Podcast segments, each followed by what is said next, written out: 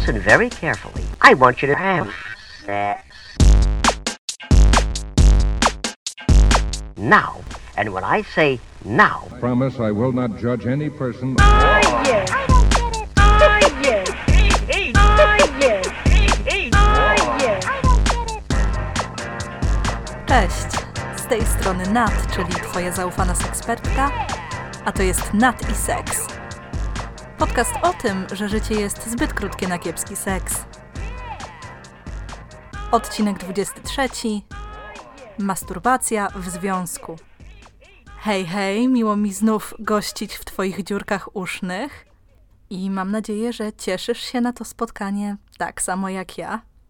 Tydzień, w którym publikuję ten odcinek, jest tygodniem wyjątkowym, dlatego że dwudziestego ósmego lipca świętuję ósme urodziny mojego bloga, czyli proseksualnej kropka pe el. Jest to szmat czasu, a ja z tej okazji chciałabym zaprosić cię na wielki urodzinowy konkurs, w którym do wygrania jest osiem bardzo atrakcyjnych nagród. Jeżeli słuchasz tego odcinka w dniu jego publikacji, czyli dwudziestego siódmego lipca, wpadnij na proseksualną jutro, a jeżeli słuchasz go trochę później, to chciałabym cię uprzedzić, że konkurs potrwa do dziewiątego sierpnia, więc być może masz jeszcze chwilę czasu. A jeśli słuchasz tego odcinka gdzieś w dalekiej przyszłości, to no trochę skucha. Mimo wszystko zostawiam link do bloga w opisie tego odcinka, bo niezależnie w którym momencie odpalasz ten podcast, z pewnością na blogu też czeka na ciebie coś dobrego. Nie da się ukryć, że masturbacja, solo seks, samomiłość, jakkolwiek nazywasz tę praktykę, jest jednym z moich ulubionych tematów. Nie tylko blogowych, ale też tematów takich codziennych, zwyczajnych rozmów. Dlatego, że ta praktyka wciąż wzbudza w ludziach bardzo różne emocje, w szczególności kiedy pojawia się jako coś w kontekście relacji romantycznej. Zastanawiające jest dla mnie to, że wiele osób wciąż wierzy, że seksualna ekspresja w związku powinna być skierowana wyłącznie ku drugiej osobie i wspólnym doświadczeniom seksualnym. Oczywiście już pominę fakt, że monogamia, czyli bycie z jedną osobą w relacji w jednym czasie, nie jest jedną opcją i coraz więcej osób funkcjonuje w relacjach wieloosobowych, czyli polikułach. Natomiast w relacjach dwuosobowych temat masturbacji może być szczególnie trudny. Znam ze swojego życia zawodowego wiele sytuacji, w których właśnie solo seks, używanie gadżetów erotycznych stały się przestrzenią konfliktów i trudnych emocji. I te trudne emocje mogą obejmować reakcje w stylu już nie wystarczam drugiej osobie, coś jest z naszym wspólnym seksem nie tak, albo z seksualnością tej drugiej osoby jest coś nie tak, może jej potrzeby są zbyt duże, może niepokojąco duże. Muszę też wspomnieć, że niektórym osobom zdarza się traktować masturbację w związku jak zdradę, bo według nich każdy seks, każdy akt seksualny, który nie odbywa się właśnie z nimi, jest naruszeniem jakiegoś zaufania związanego ze sferą seksualności. Zresztą sam fakt, że postępuje się wbrew woli osoby partnerskiej, może wywoływać naprawdę silne poczucie winy i właśnie to wrażenie, że rzeczywiście zdradza się drugą osobę. No i dlaczego tak jest? Chyba w każdym odcinku związanym z masturbacją wspominałam, że wciąż ma ona dość kiepski P R, czyli cieszy się dość kiepską opinią, mianowicie jawi się jako akt zastępczy, smutny, w jakiś sposób podległy partnerowanemu seksowi. Bardzo często nie postrzegamy go jako osobnego zjawiska, które w jakiś sposób oddziałuje na naszą seksualność, tylko właśnie jako coś, co pozwala nam przeczekać, przeboleć czas między jednym stosunkiem a drugim. Zresztą bardzo często w żartach, zresztą mam swoją opinię na ten temat, ale już pominę, prezentem na rozstanie staje się gadżet erotyczny, czyli wibrator albo masturbator, dlatego, że po rozstaniu zakłada się, że ta osoba będzie w jakiś sposób tęskniła za seksem i będzie musiała radzić sobie w ten właśnie sposób. Mało jest przekazów, artykułów, książek wspierających masturbację, kiedy jest się w relacji. Dużo częściej trafiamy na treści, które poruszają ten temat jako w jakiś sposób problematyczny. Ja chciałabym dziś zmienić nieco tę optykę, ale zanim przejdę do zmieniania świata na swoją malutką mikroskalę, to chciałabym zaznajomić Cię z takim pojęciem jak kapitalistyczny model seksualności. Jest to teoria, którą bardzo często przytaczam, dlatego że wielu osobom, w tym mi, pomaga uporządkować pewne zjawisko. Mianowicie to, jak podchodzimy do sprawy seksu, seksualności z perspektywy własności. Bo nie da się ukryć, że dla niektórych osób wejście w związek jest takim symbolicznym aktem oddania swojej seksualności albo wzięcia czyjejś seksualności we władanie, a więc traktowanie jej jako dobra, jako pewnego zasobu, którym ta druga osoba może rozporządzać. Aspekt seksualny ulega więc połączeniu, trochę jak konta bankowe czy podział obowiązków. Stają się sprawą wspólną. I chociaż sama pracując z seksualnością człowieka jestem fanką tego, żeby pary czy relacje wieloosobowe traktowały seksualność jako wspólną sprawę, jako sport drużynowy, w którym grają do jednej bramki, w którym są w jednej drużynie, tak wydaje mi się, że w tym kapitalistycznym ujęciu to podejście do seksualności nie jest zbyt zdrowe. Dlatego, że widzę, że czasami dochodzi do takiego ekstremum, w którym jedna osoba twierdzi, że właśnie ma całkowite prawo rozporządzać czyjąś seksualnością, musi mieć nad nią jakiś stopień kontroli, a więc też regulować, jakie akty, jakie rodzaje ekspresji seksualnej są dozwolone, a jakich powinno się unikać. I choć nie zaprzeczam, że istnieją osoby, które świetnie czują się w relacjach, w których jedynym sposobem seksualnego wyrażania siebie jest seks partnerowany. Zresztą jest naprawdę sporo osób, które przedkładają seks partnerowany właśnie nad eksplorację solo, bo w nim po prostu czują dużo większe spełnienie. Natomiast kiedy trafię na osoby, dla których ten element solo seksualny jest czymś bardzo ważnym, ten czas poświęcony własnej seksualności jest jakąś istotną sprawą, rzeczywiście mogą pojawiać się pewne konflikty i nieporozumienia. Mam tutaj na myśli sytuacje, w których soloseksualność jest praktyką całkowicie zdrową, a nie używaną na przykład po to, aby zrobić w jakiś sposób na złość drugiej osobie, bo to zazwyczaj są już przypadki patologiczne, kiedy ktoś właśnie masturbuje się i robi to tak, żeby było słychać czy widać, a celem tej aktywności nie jest przeżycie własnej przyjemności czy rozkoszy, ale sprawienie bólu i przykrości osobie partnerskiej. Dlatego chciałabym podkreślić, że nie mam na myśli takich dynamik, a relacje, w których masturbacja jest czymś, w co osoby angażują się właśnie po to, aby dać sobie przyjemność. Dlaczego według mnie solo seks jest ważnym elementem relacji? Przede wszystkim angażowanie się w masturbację i pozwolenie sobie na samomiłość pozwala uniezależnić doświadczanie przyjemności seksuerotycznej od obecności i działania drugiej osoby. Być może wiele osób nie myśli o tym długodystansowo, ale takie podejście rzeczywiście bardzo się przydaje w sytuacjach, w których seks partnerowany z różnych powodów nie będzie możliwy. Może to być na przykład rozłąka. Wiele par ostatnio w wyniku pandemii przeżywało przymusową rozłąkę. Może to być też okres zaawansowanej ciąży, połogu, czy inne zdarzenia losowe takie jak wypadki czy choroby. Nie możemy przewidzieć, jak w takiej sytuacji zareaguje nasze libido i być może nawet wtedy, kiedy osoba partnerska nie będzie miała możliwości ani ochoty uprawiać seksu, nasza ochota na doświadczenia seksuerotyczne wcale nie zniknie. Solo seks jest ważny w relacji też dlatego, że pozwala postawić swoją przyjemność w centrum. Są przecież takie osoby, które w seksie skupiają się głównie na tej drugiej osobie, na dawaniu, na jej rozkoszy. Zajmują w swoim seksie dużo mniej miejsca, niż dają go czyjejś przyjemności i czyjejś rozkoszy. Jeżeli więc ktoś skupia się wyłącznie na dawaniu podczas seksu, albo głównie na dawaniu, dla takiej osoby właśnie przestrzeń soloseksualności będzie tą, w której będzie mogła dać sobie wystarczająco dużo czasu i uwagi, aby eksperymentować i przeżywać różne rodzaje przyjemności, albo oddawać się takim aktywnościom, które mogą być w jakiś sposób nieakceptowane albo nielubiane przez osobę partnerską. Podobnie zresztą solo seks stwarza przestrzeń do eksplorowania fantazji, kinków i właśnie takich rodzajów stymulacji, których realizowanie z drugą osobą jest niemożliwe.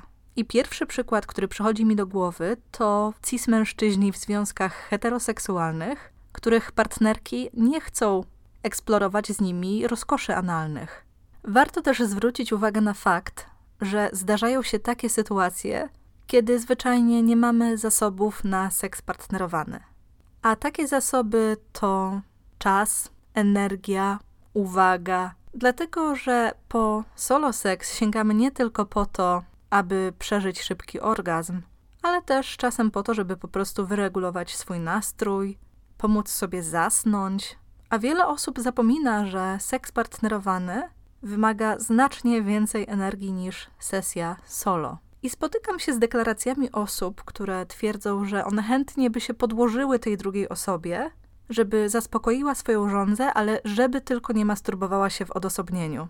Niestety wiele z nich nie dostrzega, jak szkodliwe dla ich seksualności może być to podejście. Jak dziwną dynamikę stwarzać pomiędzy kochankami. Przyjrzyjmy się więc relacji między solo seksem a seksem partnerowanym w związku.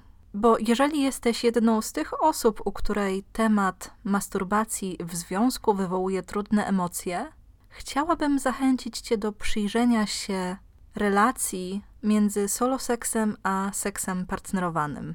Chciałabym zachęcić Cię do zastanowienia się, dlaczego solo seks osoby partnerskiej jest dla Ciebie w jakiś sposób frustrujący, bo oczywiście są sytuacje takie jak seksualna frustracja czy niewystarczające zaspokojenie seksualne w związku, które rzeczywiście może powodować trudne emocje, bo wydaje Ci się, że druga osoba nie ma wystarczająco dużo przestrzeni na Twoje spełnienie. Być może czujesz, że druga osoba masturbuje się znacznie częściej niż proponuje Ci lub angażuje się z Tobą w seks partnerowany. Może według Ciebie intymne chwile zdarzają się zbyt rzadko i czujesz, że nie masz innego sposobu na seksualne wyrażanie siebie. Nie chciałabym jednak, żeby zabrzmiało to tak, że przekonanie, że skoro ktoś ma czas i chęć na masturbację, powinien znaleźć ją też na seks partnerowany. Bo jak już wspomniałam, satysfakcjonujący seks partnerowany wymaga dużo więcej energii, siły, zasobów niż ten uprawiany solo. Natomiast myślę, że warto przyglądać się tej relacji masturbacji do seksu partnerowanego nie po to, aby dojść do jakiejś symetrii i wymóc na drugiej osobie, żeby na każdy akt masturbacji zaoferowała jakiś akt seksualny Tobie, ale po to, aby nieco lepiej zrozumieć własne odczucia, emocje i to, czego doświadczasz. Chciałabym przy tym podkreślić, że wydzielenie takiego intymnego, seksualnego czasu na ten czas dla nas i dla siebie mogą być naprawdę bardzo ważne dla relacji. Dlatego, że to pozwala obydwu zaangażowanym stronom tworzyć własne soloseksualne przestrzenie i jeżeli mają taką ochotę, nie jest to absolutnie przymus, mogą się do nich nawzajem zapraszać.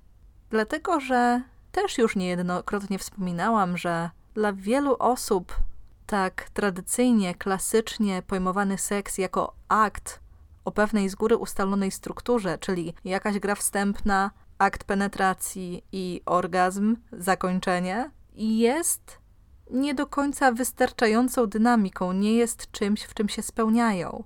Natomiast ten czas solo i praktyki, które są dla niego charakterystyczne, pozwalają na totalne wywrócenie tego scenariusza, tej choreografii do góry nogami, stwarzając okazję, aby zrobić coś totalnie po swojemu, aby podążyć za własnym pożądaniem i za tym, co wydaje nam się ciekawe. Bo wyobraźmy sobie taką sytuację. Jeżeli czuję pożądanie i to, czego moje pożądanie potrzebuje w danej chwili, to na przykład dotykanie ciała jedwabnym wachlarzem albo jedwabną chustą i nic więcej, ale w tym znajduję erotyczne spełnienie, to w wielu sytuacjach partnerowanych trudno jest taką potrzebę, taką chęć, taką żądzę przełożyć na właśnie doświadczenie partnerowane. Zwłaszcza w sytuacjach, kiedy osoba partnerska postrzega seks dosyć tradycyjnie, bo na przykład ta tradycyjna choreografia seksu jej odpowiada, dlatego że zawsze prowadzi u niej do pożądanego celu, czyli do szczytowania, do orgazmu, do przeżywania przyjemności. Dlatego taka własna, odrębna przestrzeń soloseksualna, soloseksualności może naprawdę pozytywnie wpływać na relacje i wielu osobom też pozwala zachować pewien balans w relacji. Natomiast nie jest tajemnicą fakt, że wiele osób musi najpierw wykonać pewną pracę, aby pozbyć się negatywnych przekonań, które narosły wokół soloseksu, i też po to, aby dać sobie pozwolenie na wzięcie własnej seksualności we władanie i też oddanie seksualności drugiej osoby właśnie jej. Nie ma tutaj jednak jednego wzorca, jak to wprowadzić. Dlatego, że każda para, każda osoba będzie miała własne ograniczenia i preferencje. To całkowicie normalne nie chcieć wiedzieć, jak często, kiedy, w jakich okolicznościach i z jakimi pomocami nienaukowymi masturbuje się druga osoba. Tak samo jak normalna jest ciekawość, co nią wtedy kieruje, co jej pomaga. Natomiast to, czy będziemy się tą sferą dzielić, zależy tylko od nas samych, od indywidualnej sytuacji i myślę, że trochę nie fair jest wymagać od drugiej osoby albo właśnie takiej totalnej transparentności, albo całkowitego ukrywania tej soloseksualnej strefy życia. Bo tutaj naprawdę bardzo ważne jest stworzenie takiej atmosfery sekspozytywności i zrozumienia. I to zrozumienie właśnie nie musi opierać się na ciągłej komunikacji, ale na takim jednym dość jasnym według mnie komunikacie, czyli wiem, że solo seks jest dla ciebie czymś ważnym, wiem, że to robisz i czuję się z tym okej, okay. Nie wzbudza to we mnie trudnych emocji. Chciałabym jeszcze raz przypomnieć, że naprawdę funkcjonujemy w kulturze, która przez wiele lat stawiała seks partnerowany na piedestale, traktowała masturbację jako akt smutny i zastępczy, jeżeli nie grzeszny i w jakiś sposób niewłaściwy. I wiele osób potrzebuje nieco czasu, aby właśnie takiej negatywności względem tej praktyki się oduczyć i dla samych siebie uporządkować tę dziwną, niepotrzebną hierarchię aktów seksualnych. Absolutnie nie namawiam do rezygnacji i wyzbycia się preferencji. Natomiast jeżeli czujesz, że masturbacja jest dla ciebie ważna, że może lubisz ją nawet trochę bardziej niż seks partnerowany, to masz totalne pozwolenie z mojej strony, aby właśnie wyrażać siebie seksualnie w ten sposób. Dlatego już powoli zamykając ten temat, chciałabym zachęcić cię tradycyjnie do zadawania sobie pytań, do drążenia. Jeżeli przez głowę przejdzie ci myśl, że masturbacja w związku jest zła, zadaj sobie pytanie dlaczego. Kto ci tak powiedział? Z czego wynika to podejście? Bo być może po prostu utrwaliło ci się w głowie takie przekonanie, że jest to coś niewłaściwego i wstydliwego, ale jakoś nigdy nie udało ci się wygospodarować czasu, aby rzeczywiście pomyśleć na ten temat. Zastanów się, czy ta chęć, jeżeli występuje, kontrolowania seksualności drugiej osoby wzmacnia was jako parę, czy może w jakiś sposób was ogranicza. Pomyśl, co takiego musiałoby się zadziać, żeby masturbacja stała się aktywnością przez ciebie wspieraną i afirmowaną, zarówno ta własna, jak i ta drugiej osoby. Zastanów się też, czego potrzebujesz, aby masturbacja w związku była dla ciebie bezpieczną przestrzenią. Być może właśnie potrzebujesz nie wiedzieć, kiedy się odbywa, albo wprost przeciwnie, chcesz o tym posłuchać, bo wydaje ci się to w jakiś sposób podniecające. Pamiętaj, że jesteśmy, pomimo bycia w relacjach i uprawiania seksu partnerowanego, nadal jesteśmy jednostkami, które są seksualnie autonomiczne. I twoja seksualność należy przede wszystkim do ciebie, tak jak seksualność twojej osoby partnerskiej też należy tylko do niej. I właśnie dlatego, że ta autonomiczność istnieje, masz prawo, aby inicjować seks, ale też odmawiać seksu, wyznaczać w nim pewne granice. I masz też prawo dotykać swojego ciała i czerpać z tego dotyku przyjemność. Jeżeli nie masz ochoty, możesz go nie dotykać. Możesz używać gadżetów erotycznych i obcować z materiałami erotycznymi i możesz tego nie robić. I takie samo prawo ma ta druga strona. Najważniejsze to spotkać się w takim punkcie, w którym jesteście w stanie się porozumieć, stworzyć sobie właśnie taką sekspozytywną, wspierającą atmosferę i szanować siebie nawzajem i swoje potrzeby jako właśnie takich seksualnie autonomicznych jednostek. Jeżeli chcesz skontaktować się ze mną w sprawie Sexcastu, moja skrzynka stoi przed Tobą otworem, adres to sexcast małpa proseksualna kropka p l i znajdziesz go w opisie tego odcinka. Ja tymczasem zaczynam świętowanie urodzinowego tygodnia proseksualnej. Tradycyjnie życzę Ci wszystkiego seksownego i mam nadzieję do usłyszenia już wkrótce. Trzymaj się ciepło. Pa!